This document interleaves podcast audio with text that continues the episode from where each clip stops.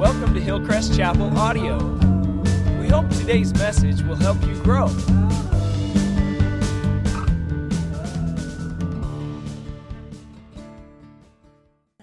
Uh, my name is Tim, and hold on while I get organized up here.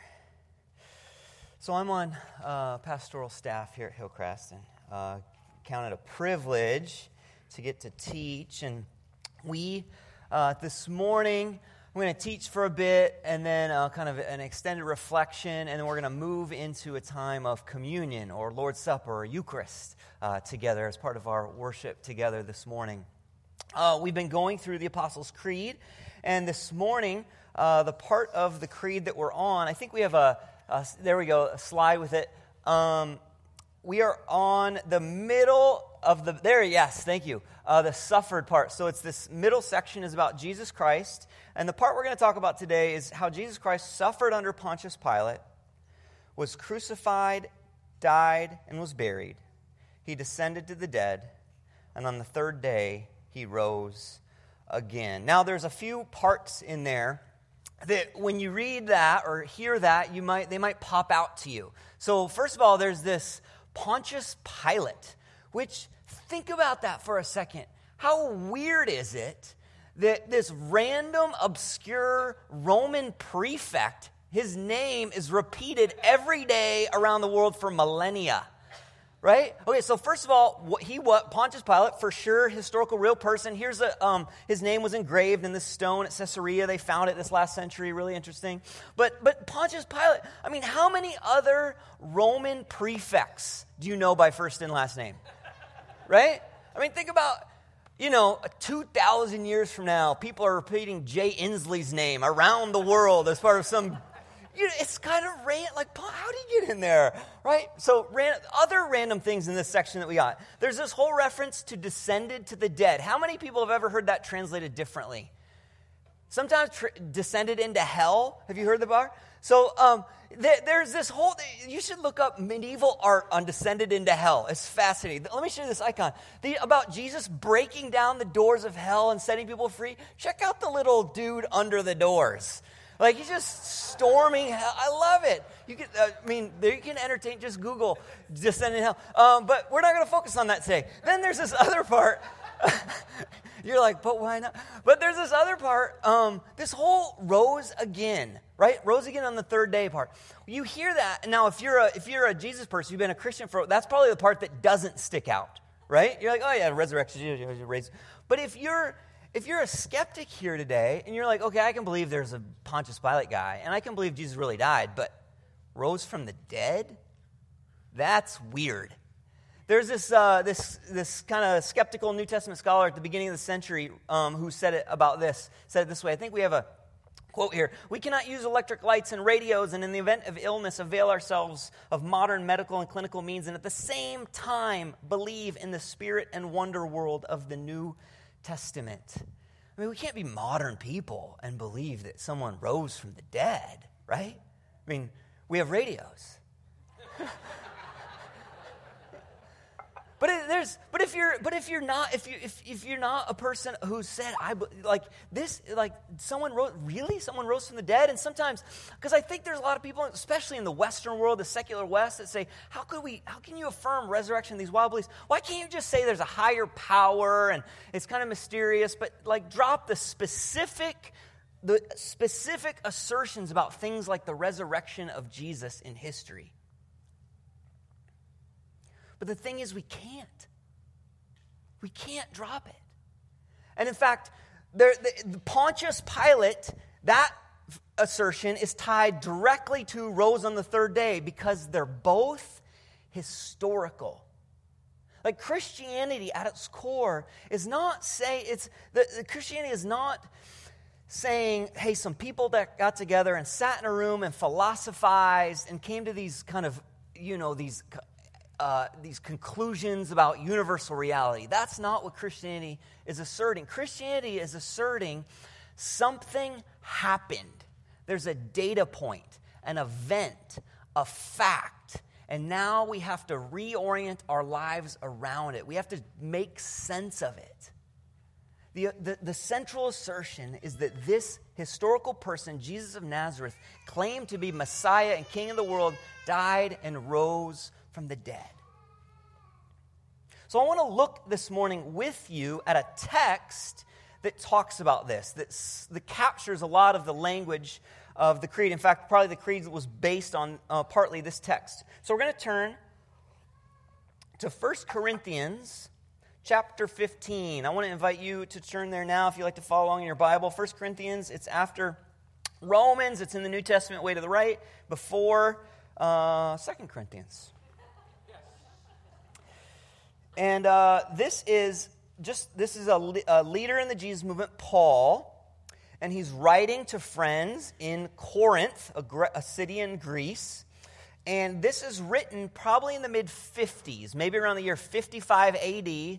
So, about two decades, uh, maybe 25 years after the, the, the death and resurrection of Jesus. So, this is not 200 years later. This is just a couple decades after Jesus' death and resurrection. And Paul's writing to these Jesus followers in Corinth. And I want to kind of talk through this uh, with us now. 1 Corinthians 15, he begins, Now, brothers and sisters, I want to remind you of the gospel I preached to you, which you received and on which you have taken your stand. By this gospel, you are saved, if you hold firmly to the word I preached to you.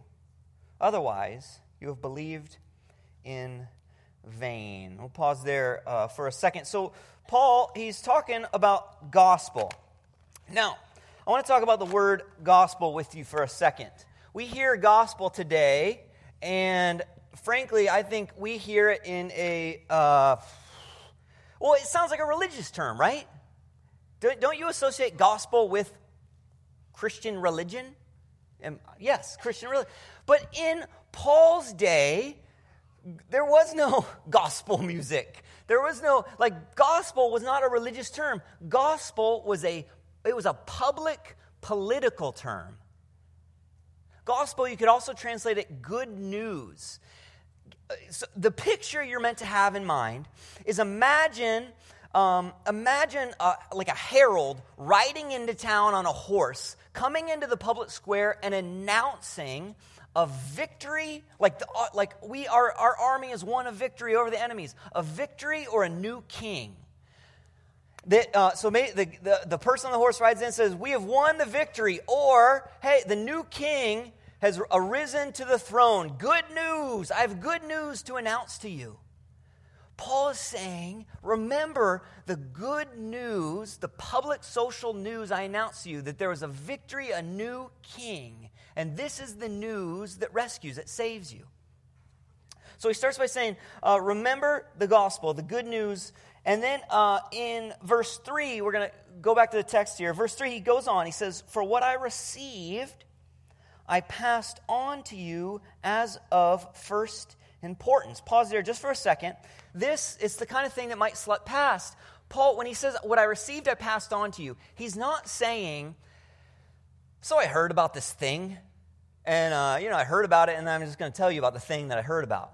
This, this is technical. What I received, I passed, is technical language. Uh, Paul was trained in the world of Jewish rabbis in the first century. This is technical language from the Jewish educational system. The Jewish teachers, they would pass on core teaching to their students. The students would receive that by writing it down and most likely memorizing it. And when those students became teachers, they too would pass it on to future students who would receive it. It's technical language. Paul saying, I officially, formally received this information, wrote it down, memorized it. Now I'm officially, formally passing it on to you. And what is this information that he's passing on?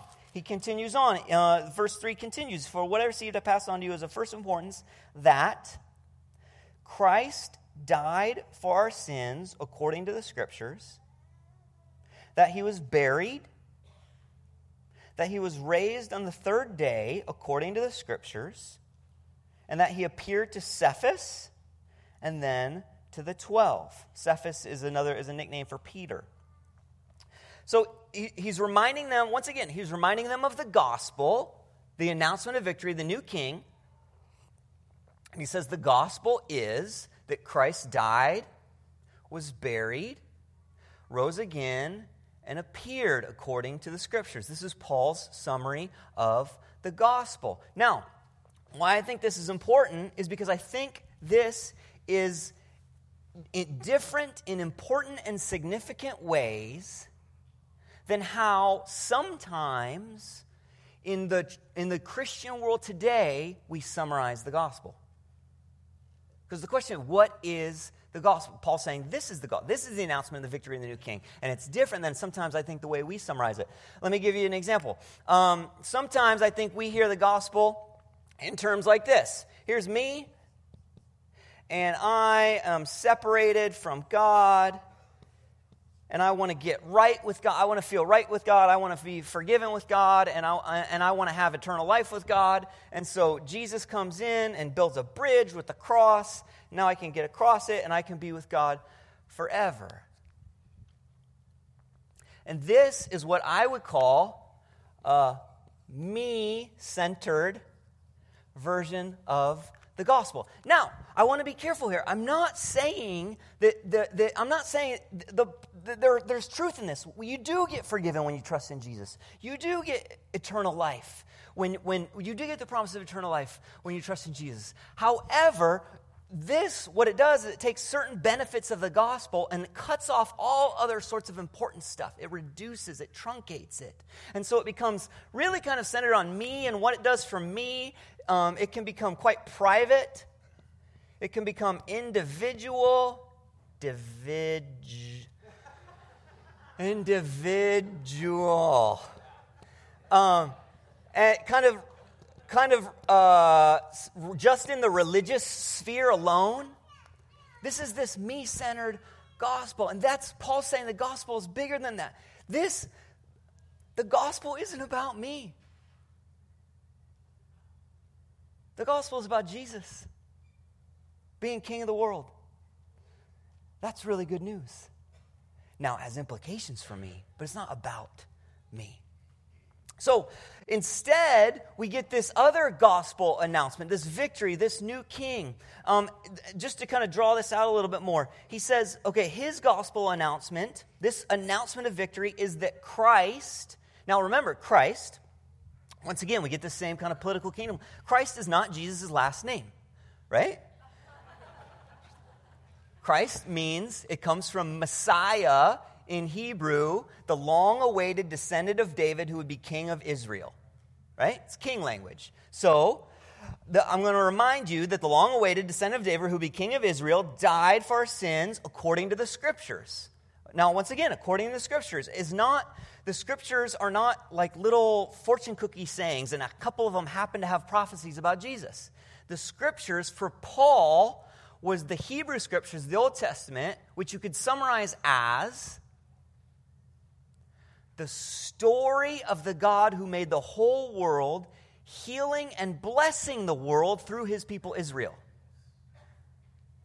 So when it says that the king of Israel died according to the scriptures, the king of Israel died according to fulfilling, completing, bringing to a climax this whole story of the God who loves and created this world, who said he was going to bless and redeem it through his people Israel.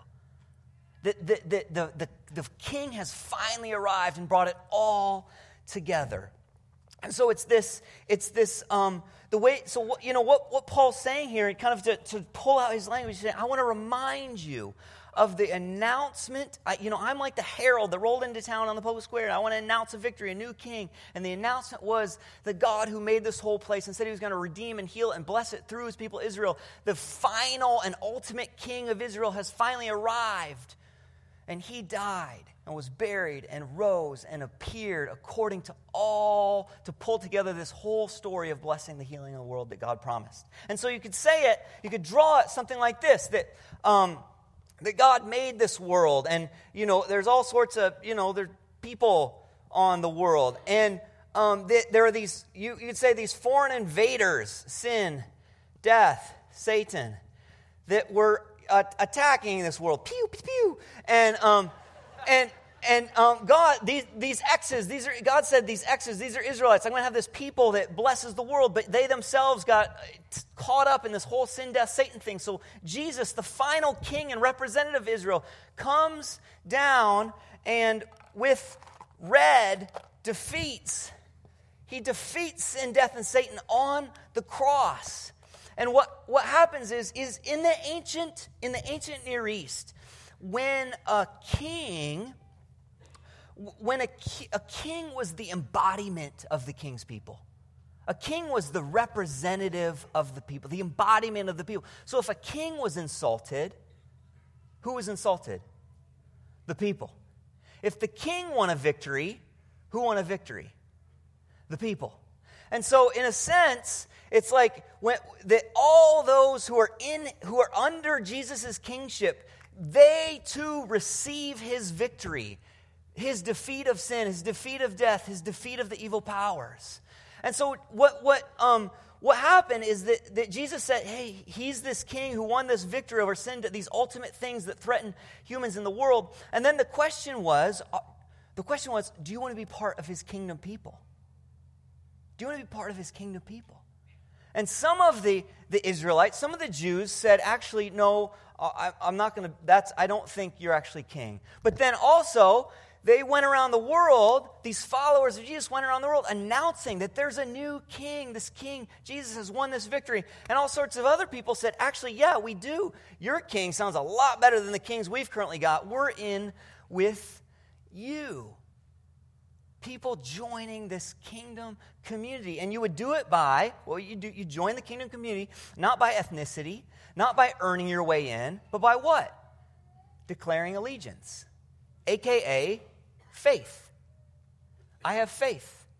I, I, commit my trust in you. It's not anything I do. It's not my ethnicity. It's not all this good stuff I do. I simply declare allegiance. I place my trust, my faith in you, King Jesus.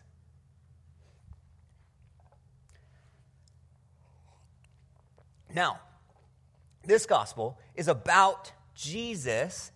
It has implications for us, but it, ultimately it's about him. Him as the rightful king of the world coming back and defeating the powers that threaten his world. And um, now, you know, you're like, Tim, what, you, uh, maybe you're thinking, Tim, you're kind of, what is this all about? Where are you going with all this? This is what I want to say. I think this has super important implications for how we go about this thing called Christianity. Because how, what we think the gospel is, what we think the center of it is, it plays out in all sorts of ways in our life, right? Because, because if this is the center of things, it can be private and individual. There's this danger if you think it's just about me and Jesus that it's just it's just I can do this on my own. In this gospel, what are we gonna we'll call this uh, we'll call this the kingdom gospel. This, it's fundamentally communal, right? You, when, you, when you place your faith in Jesus, you join his kingdom people. You can't, it's inseparable. You're part of a kingdom people. There's no individual, private, do it by myself. To trust in Jesus as King is to be part of his kingdom people. That's why things like church is an, a, a, a critical part of being a follower of Jesus. Because this is not an organization that distributes religious goods and services. This is a kingdom outpost of kingdom citizens declaring the victory of Jesus in the world. Right? Yes. We are a group of kingdom citizens that gathers together, reminding one another of our allegiance of Jesus and, and living out his victory on a daily basis. And that's why it's the, the church and, and living out community and knowing one another, being in small groups and serving together. That's just, that's, it's inseparable. That's what you do. You're a kingdom citizen. It's, so this is, this, yes, as personal implications, but it also has communal implications. It's, um, what else? I would say this has uh, what you might call followership built right into it. one of the distortions, one of the possible distortions, if you do kind of a me centered gospel, one of the possible distortions is that it's kind of like, I've forgiven now, and I'm just kind of hanging out and trying not to commit murder until I, you know, eventually get to you know, eternal life or something, right? This is like, well, you're part of a kingdom. That has implications. We live under a king. Our kingdom has a culture, our kingdom has norms, our kingdom has a way of life, and it's going to impact how we treat people, how we treat our families, our friends, what kind of vocations we pursue, how we live out those vocations, what we do with our money, what we do with our time, how we think about politics, how we think about it's going to, it's going to have all these different implications in it. That uh, I would say discipleship becomes inseparable from being a Christian. It's just built right in because we are we're, joining a kingdom community, right? It's not, it's, discipleship isn't an, an optional add on. And, and, it's, and it's actually, that's actually really, really good news because here's the thing. And I think maybe even in the ancient world, people got this more than we do intuitively now. Everybody has a king. Everyone has someone or something they declare allegiance to, they're giving their life to. Now, in the ancient world, they got that very much. In the ancient world, they got Jesus is the king who suffers and dies for us, who has good news for all people, that I want to be part of his kingdom. I know I'm going to have to be part of some kingdom. I want to be set free. That's the kind of kingdom I want to be part of. Now, today, we, because we think we live in these kind of the individual free choice, we get to determine everything for ourselves, world, but actually, we all serve some kind of king. And it's good when Jesus says, I want to be the king that shapes your entire life. That's really good, good news. And so it's, it's, um, it's, it's communal, it's corporate, it's, it's discipleship and it has to do with the here and now because kind of another like another danger is that this is just me centered is just religious. It's just kind of a ticket to eternal life. I'll cash it in when you know when my time here is done. But this this has implications. Like we are advancing jesus' kingdom mission with our lives here and now. Like it has it doesn't just have religious implications. It does. We announce, hey, you can spiritually have this connection with Jesus, but it also has social, public implications because he's kingdom, he's king over the whole world. And so as implications that, yes, yes, we preach forgiveness, but we also preach uh, solidarity with the poor. Yes, we preach presence of God, but we also preach caring for kids who don't have parents. Yes, we preach that we come and we can relate to the living God of the universe. And we also preach generosity with our finances that undoes unfair power structures in the world.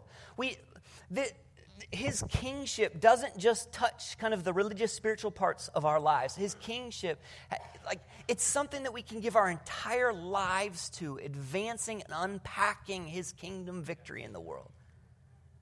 That's good news. Every aspect of our lives, he says, I want to infuse it with me, my kingdom meaning and my kingdom purpose. I, I like, I get excited about this stuff. And then Paul uh, comes back again and and then in verse 6, just to kind of pull the pass, pull, kind of wrap the passage back again, he reminds his uh, readers, his listeners, just how historically rooted this is. And I'll just read the last couple lines here. Because he said he appeared to Cephas, that's Peter, and then to the 12, we're talking about the resurrected Jesus. And then Paul goes on, he says in verse 6, after that, he appeared to more than 500 of the brothers and sisters at the same time, most of whom are still living, though some have fallen asleep. Then he appeared to James, then to all the apostles. And last of all, he appeared to me also as to one abnormally born. Paul's reminding them this is this I didn't just this isn't just something I theorized to. This happened, this happened, this happened. And this is just a couple decades after Jesus' death and resurrection. He says, He appeared to Peter, He appeared to the, the 12, He appeared to more than 500 men and women at the same time. He appeared to James, Jesus' brother, who didn't even believe Jesus was the Messiah while Jesus was alive and now is a leader in the church. He says, And most of these people are still alive. You go talk to them if you want. Go, go. Some of them will probably drop through town pretty soon because they're leaders in the church. Ask them about it. These are eyewitnesses. They're still alive. Ask them. Because for Paul, this is something that happened that he now has to wrap his mind and life around. An event, a fact, a data point that changes everything for him. And he comes to his friends in Corinth, he writes to them, and he says, he says this I want to remind you of the announcement of victory, the announcement of the new king that I told you. I want to remind you of that. That the long awaited descendant of David, king of Israel, arrived. That this king died, was buried, rose again, and appeared, pulling together, culminating the whole story of the God who made this place and is redeeming this place through Israel. And it's this announcement of victory that your hope rests in that your rescue rests in. Hold on to it. This is, we are kingdom people. And so when we, when we say the Apostles' Creed together, I would just encourage us to say, say it with this uh, kingdom gospel in mind. And don't like try don't when we say the Apostles' Creed over the coming weeks, don't like think about the, the possible distortions of the me centered gospel and try and push those out. Say it with the kingdom gospel because this, the kingdom language is throughout. Pontius Pilate, this historical language. And then, in fact, next week, kind of the next part of the creed has all this kingly language in it. Jesus is on the throne, he has this kingly right to come back and judge. And next week, Christian's going to explain everything that means to us, right? You're on that awesome. I can't wait. But the, what is it? Because there's questions. How? What does it mean that Jesus is still King of the world? How does that work with the presence of evil? And and we're gonna we're gonna unpack some of that next week to continue on the series. All right. So um, one way that we can respond to this is uh, the receiving of communion. Let me just talk about communion for a brief moment here. Um, communion, uh, the Lord's Supper, the Eucharist, is this meal that Jesus instituted right before his death to remind his followers of his death, his, his, his kingdom inaugurating death. And so, we as followers of Jesus, we come back to communion on a regular basis. And, and you can think of it, there's, there's different ways to think of it, but we can think of it as this it's like if, if being part of his kingdom means pledging allegiance to him, declaring faith and trust in him, when we come to communion, it's like we it's like singing our national anthem. It's like slaying the pledge of allegiance over again. This is I'm in. This is where my trust is. And but I would even push it, it's even more personal than that. The, the, the vision that came to my mind this week is in a sense, it's kind of like renewing our vows. When um, when a, when a, when a couple's been together for a number of years, uh, if they've been together long enough, there's been moments where they've renewed their vows.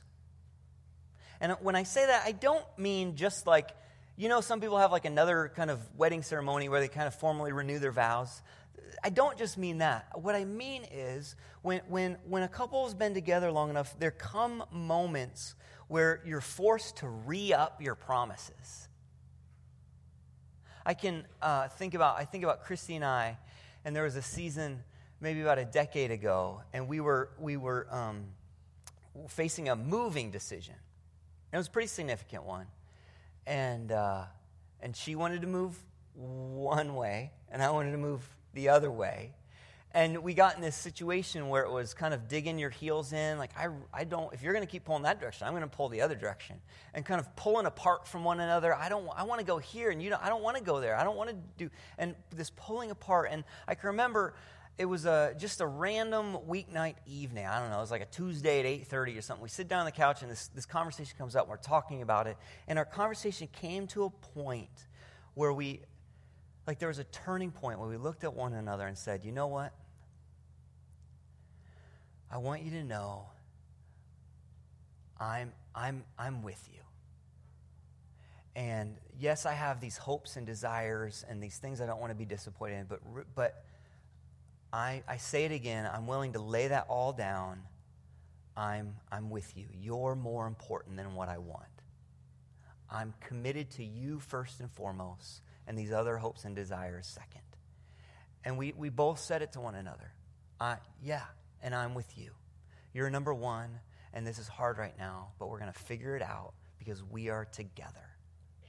And it was a Tuesday night at 8:30, but later on, I was telling this story to a friend, and my friend said to me, Oh, you, you renewed your vows.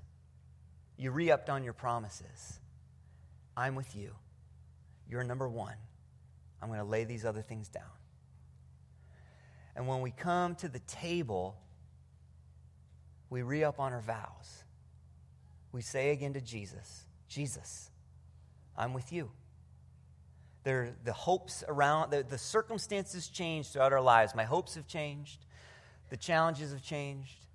The decisions have changed. But Jesus, I'm with you. You're number one. I'm committed to you. I don't always know what it means, but I'm not going anywhere. Jesus, I'm still in. And so, as we come forward today to the table, I would encourage you to take a moment, maybe before you come forward, maybe after you partake in communion, but to say it again Jesus, I'm with you. Uh, the way, let me just talk logistically. This is how we'll do. This is how we do communion here at uh, Hillcrest. Actually, I'll invite the servers to come forward. Can those who are serving um, come up now? So we'll have and you can grab your uh, you can grab the bread and the cup and take it to where you're going. We're going to have um, there's three stations in back and three in the front. Uh, the the the one the center station in back is the gluten-free station. You can leave this one right here. Just yep no this one goes in back. There you go. No it's good. It's all good. Yep. Um, so the uh, the center station in the back is the gluten-free station and then there's two here, and then there's also this center station with the uh, the, the, the the little cup things. Um, and um, but when you're uh, in a moment, I'll pray, and you're welcome to form lines when you're ready. You'll come forward, um, and the server will say something like, "The body of Christ given for you," and you can take a piece of the bread, and then the one with the cup will say, "The blood of Christ was shed for you." You can dip it in the cup and take of it uh, before heading back to your seats. And this is for all those who declare Jesus to be their King and rescuer. All those who do that are invited to come forward. Um, and this is where we, uh, we say, Yes, I'm in again. And, and maybe there's someone here who's never done this, and maybe today is the day where you're like, I actually want to be part of Jesus' kingdom community. And if that's you, we would invite you to come forward for the first time and to take the bread and dip it in the cup and say, Jesus, I'm in with you. I want you to be my king.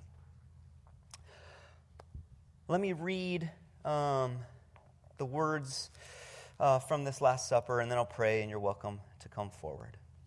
So, this is from the same letter Paul wrote to his friends in Corinth. Is earlier on, he wrote these words in chapter 11, 23. He says, For I received from the Lord what I also passed on to you. That sounds familiar. The Lord Jesus, on the night he was betrayed, took bread. And when he had given thanks, he broke it and said, This is my body, which is for you. Do this in remembrance of me. In the same way, after supper, he took the cup, saying, This, is the, this cup is the new covenant in my blood, the kingdom covenant. Do this whenever you drink it in remembrance of me. For whenever you eat this bread and drink this cup, you proclaim the Lord's death, the king's death, until he comes. Jesus, uh, we do thank you. Um, you our King and Rescuer, one who is better than we could imagine, better than we deserve. And we come here to the table this morning not because we've earned it, uh, because you've gifted it. You've gifted us life in your kingdom now and into eternity. And for that, we thank you. In your name, amen. Thanks for connecting with Hillcrest Chapel. For more info on this and other sermons, go online to hillcrestchapel.com or visit us at 1400 Larrabee Ave in Bellingham, Washington, any Sunday morning, 9 or 11 a.m.